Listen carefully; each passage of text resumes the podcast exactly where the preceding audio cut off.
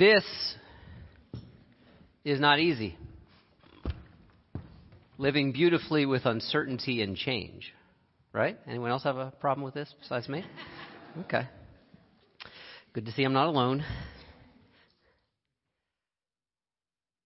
Sometimes in my life, I have lived, well, beautifully enough with uncertainty and change, and it's made a huge difference.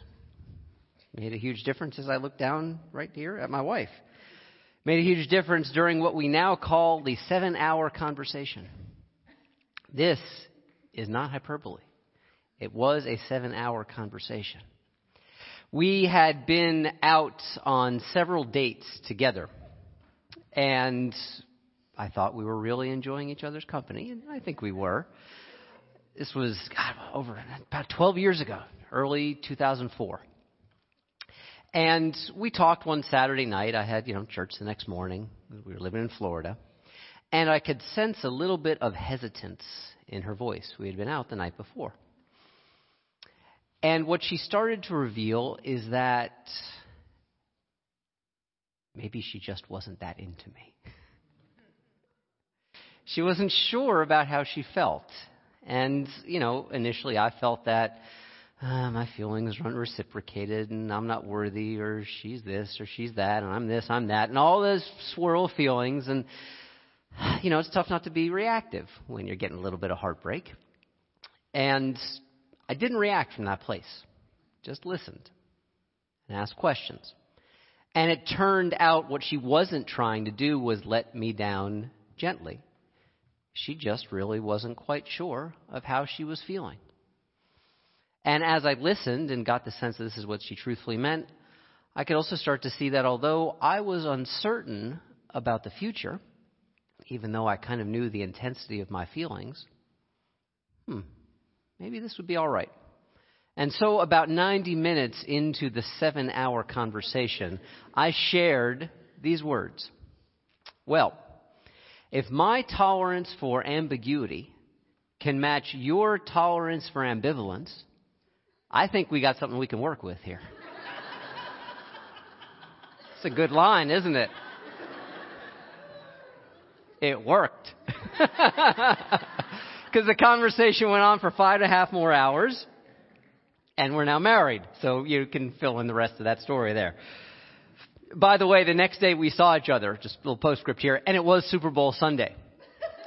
And we went out and I watched, I don't know what, 90 seconds of the game maybe, and we were focused on each other. It was a great, great date. And uh, about 30 seconds after the game ended, it was Patriots Panthers. A friend of mine who's a huge Patriots fan called me. I know boo hiss, everyone hates the Patriots. Forget about that. Um, oh my God, you see that game? It's incredible. Ah, last second field goal. Dude, I barely watched any of it.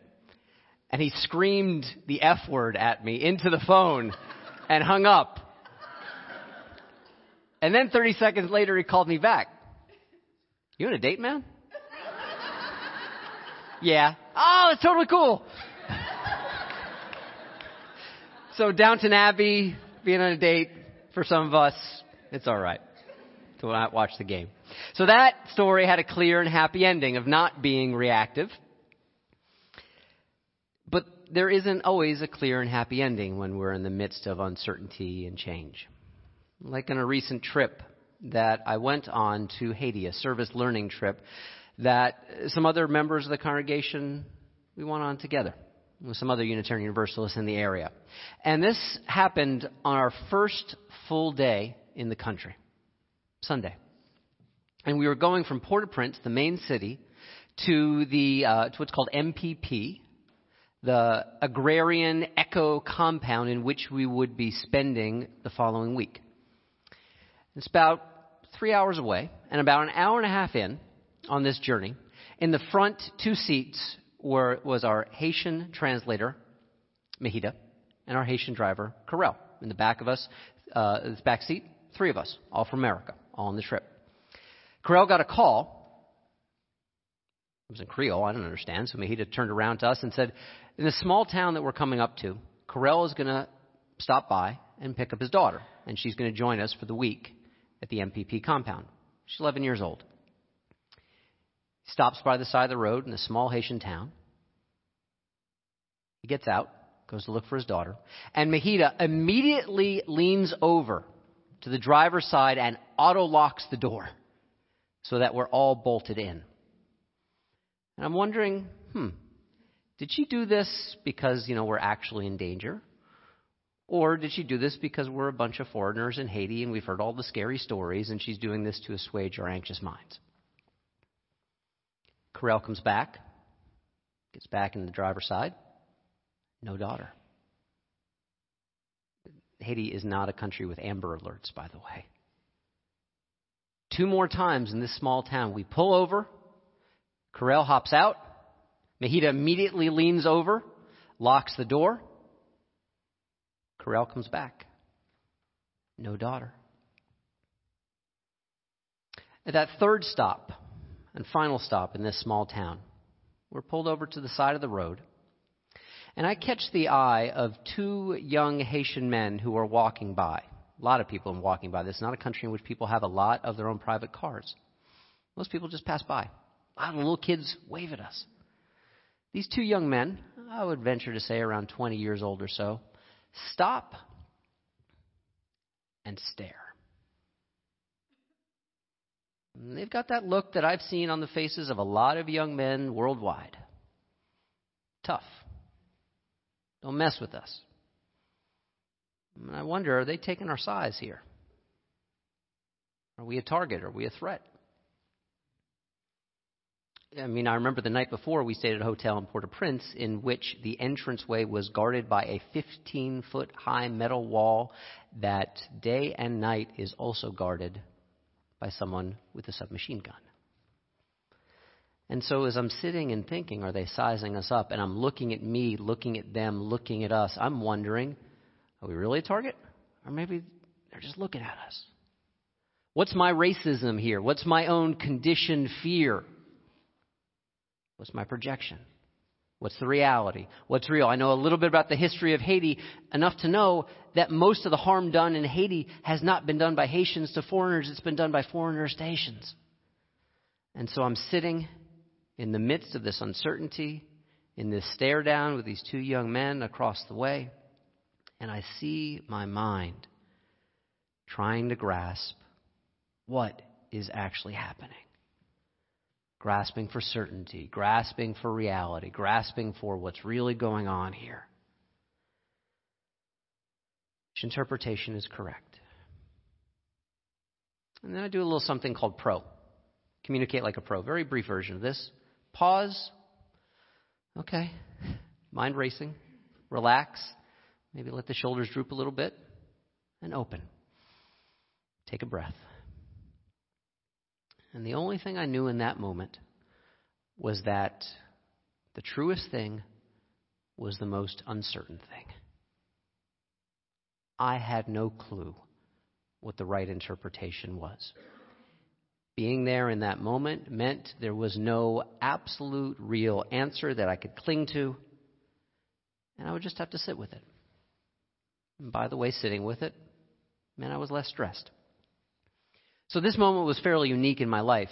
And the truth is, however, that it's not unlike many other moments in my head in life, and perhaps in your life as well too, in which we are in a situation that maybe has some stress, some anxiety, some fear, and we're uncertain, and we see our minds going and going and going, trying to find the right interpretation, the one thing that will put us at ease if only we can find it.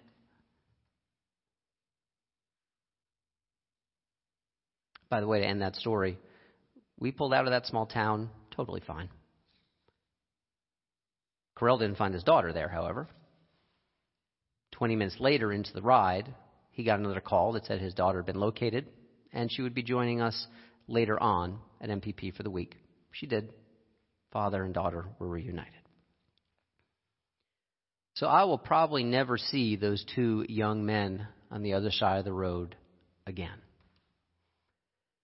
But this is the takeaway that I keep with me keeping open, keeping curious, being okay enough with the mysteries that do not resolve, that open awareness that says sometimes clinging to one story no matter the promise of safety that we think it will give us, letting go of that desire to cling that can be the most truthful, faithful, loving thing that we can possibly do.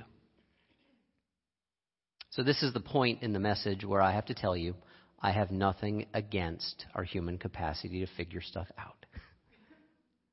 I love figuring things out. It's one of the best things about being a human being. It's one of the best things about being alive. We will figure things out. And yet, there's a lot that we won't. The problem comes for many of us, and I know for me, when we over identify with this capacity to be problem solvers. Ah, I put myself at ease when I can figure out the problem, when I can know absolutely what's going on. The problem comes for many of us, including me, when we over identify as people who fill in the blanks, especially in relationships. I have found over and over again in my life that it is often better when I am in a disagreement with someone to keep that blank space open rather than to fill it with something false or a projection or a story that I've created that I think grants me security, but what it ends up really doing is just separating me from the person that I'm working with or the people that I'm around. I mean, I could have concocted a whole story, right, of what happened with Haiti we got stared down by two young men who were casing us. By the way, how often is that story told in one variation or another? They were threatening me. And by the way, that story can end in hellacious, horrible ways, murderous ways. This curious, open awareness, I think, serves us best when the fear of uncertainty makes it most likely that we will cling to an answer to alleviate our fear. Why do we have this temptation? I don't know. It's an old temptation. Spiritual teachers have been talking about it for thousands of years. I think in our lives, it's because many of us privilege comfort above all else. Because our ability to be problem solvers is something that many of us are rewarded for. Because who are we if we're not knowing? And so, a different question. Instead, who might we be if we are aware of all that swirl of stories and that inner complexity, and right there, right here in the middle of it, just did not rush to resolve? By the way, this is the way, I believe, not finding yourself a four hour work week. This is the way. Letting go of the rush to resolve is to find or be on the way to finding that thing that so many of us want more time. This rush to resolve robs us of our time over and over and over again. And that's just the utilitarian way of looking at it. How much more rich and mysterious would our lives be? How much more often would we actually connect with the person that we're talking to rather than getting lost in the story of our own heads, looking for the right response that will end the conversation and we can walk away feeling, ah, I've articulated everything I wanted to do, and perhaps I even won the debate. How much more real and mysterious and loving would our lives be? If we might be able to do something that I saw and then uh, posted on Facebook from a little uh, um, website called Tiny Buddha. And it comes with this tagline uh, How to Avoid Unnecessary Arguments. And it's in this situation that I'm just describing. You know, someone says something uh, negative to you, maybe at work, or maybe your spouse, or maybe one of your kids, and all of a sudden, you know, you feel you feel this happening. You feel this happening. The story I'm making up is. The story I'm making up is I'm going to get fired tomorrow. The story I'm making up is when my spouse doesn't hug me or express love to me in the way that I would have wished. You know, they're not paying attention to me or they don't love me. The story I'm making up is look at how we might fill in the blank there. And by the way, the cool thing about this post is it says, say that out loud. say that out loud to the person you're having the disagreement with and see what happens. The story I'm making up is. So often we can go into our conversations kind of hardened, ready for battle, and see how the story I'm making up is might be a form of creative nonviolence, disarming ourselves, a form of turning towards the reality of our lives and turning towards each other. And it is, by the way, a practice of a phrase that gets thrown around a lot that I don't think many of us, including myself, often really understand. The phrase is unconditional love, which most often we talk about unconditional love as, you know, I will love you regardless of what you do. So it's kind of along the approval disapproval line. But I don't think that's what unconditional love is really about. Unconditional love, I believe, is at its core about letting our love, allowing our love to be larger than our knowledge. Love as a basic orientation to this life that is baffling and amazing and scary and perplexing and is so much bigger than us that the way the world is, it will not resolve, at least not while we're around. And I'm not sure I want the world to resolve because there's a lot of theologies that teach about how the world resolves, and it tends to end up with a lot of people going to a happy place and a lot of people going to a very sad place. this rush to resolve, it kills our time. It is not unconditional love. It is not a heart growth practice. And it certainly doesn't do what this great little thing from a, uh, a children's author. His name is Dallas something or other, I forget. I love this. I posted this not too long ago. One, we are in space. Two, no one knows what's going on. Three, I love you. Now, what I want to ask you to do right now is bring your hand up in front of your face to where the I love you is blocked. Can you do that for me? So it's just, we are in space and no one knows what's going on. That really changes the meaning of this, doesn't it? oh my God, we are in space, no one knows what's going on. Ah, three. I love you. See how that expression, love, curiosity, affirmation, relationship changes the uncertainty? The problem in our lives so often is not the uncertainty. The problem is our relationship with the uncertainty. That's where the reactive beha- behaviors begin. That's where the addictive stuff comes out. That's where the urge to know, which is sometimes that subtle, not so subtle at times, desire to control comes out. And yes, I'm reminded that this is Super Bowl Sunday and that this is the most American of all sports because it's all about resolution. One day, clear winner, clear loser. And yes, I know in championships and other games and other sports, baseball, hockey, basketball, it's even like, you know, four out of seven. So you can win a little bit and then you can lose a little bit and then they kind of all add it up. But Super Bowl, football, win, lose. One or the other. I think actually our love of football, and I love football. Actually, I got a love hate relationship with football, but that's for another message and another time. I'll probably preach on the concussion movie this coming summer. But I think that says something about our anxiety and our anger as a culture, this love and the need for resolution. And it reminds me that one of my favorite movies from this past year is this inside out. Joy, sadness, disgust, fear, anger.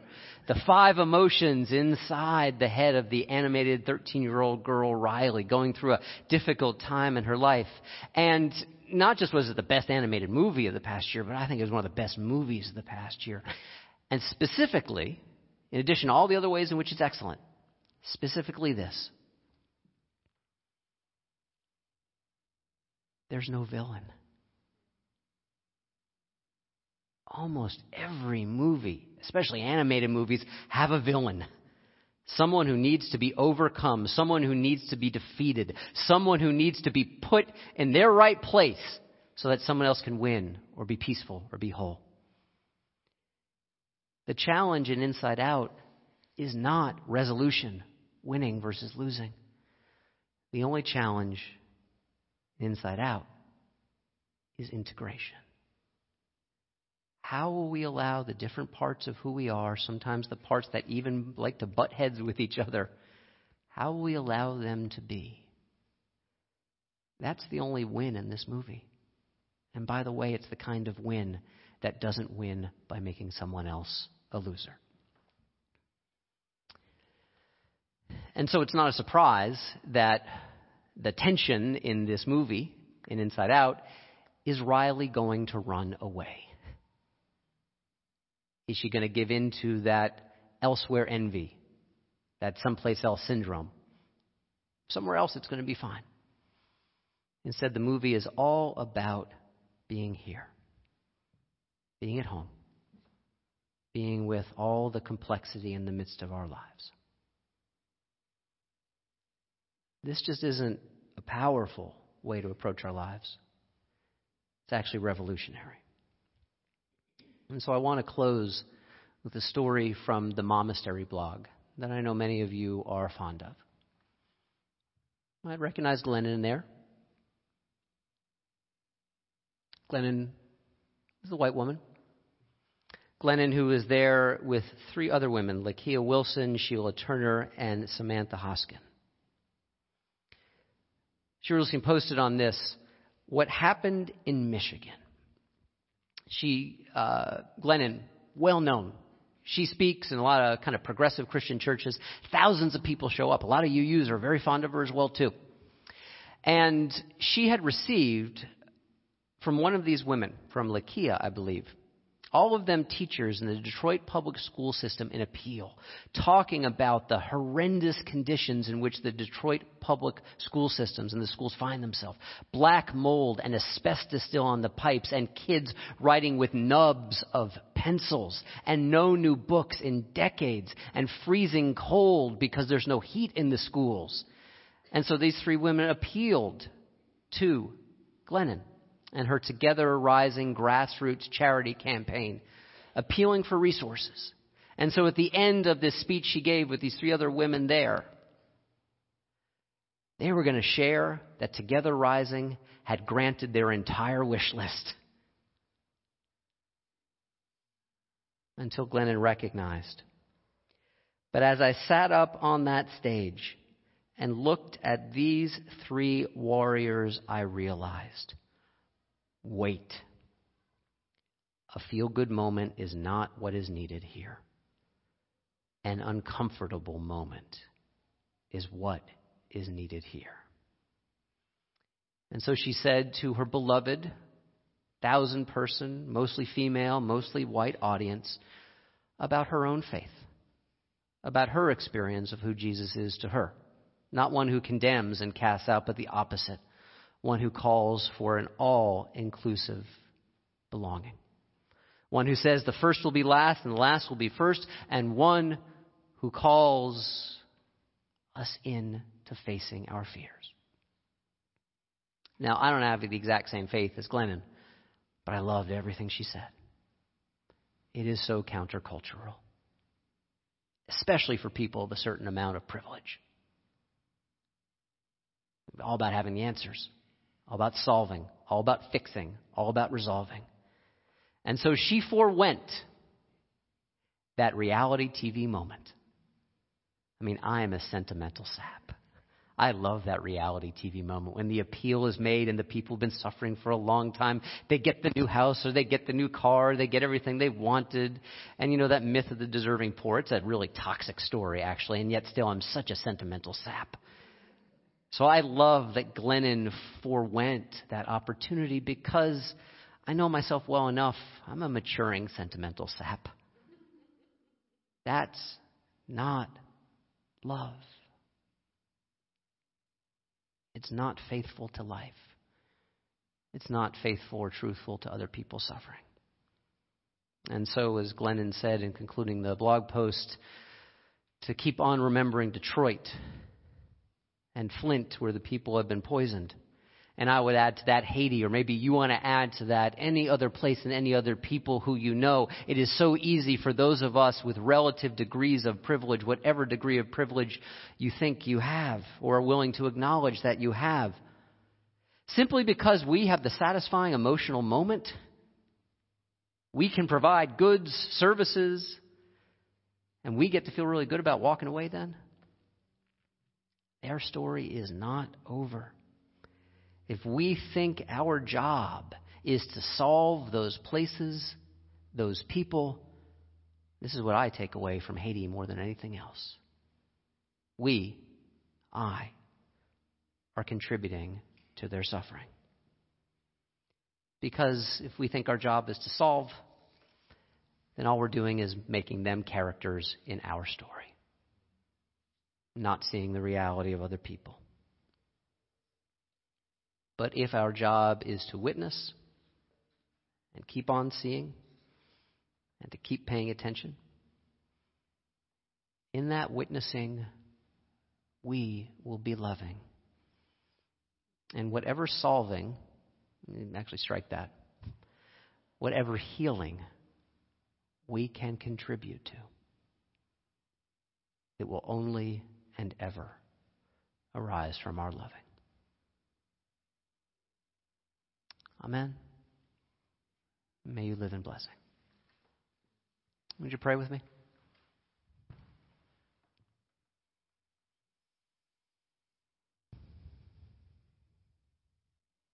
Unresolved God, the infinite, the eternal, the unconditional. We are not separate from these things. These things are ours.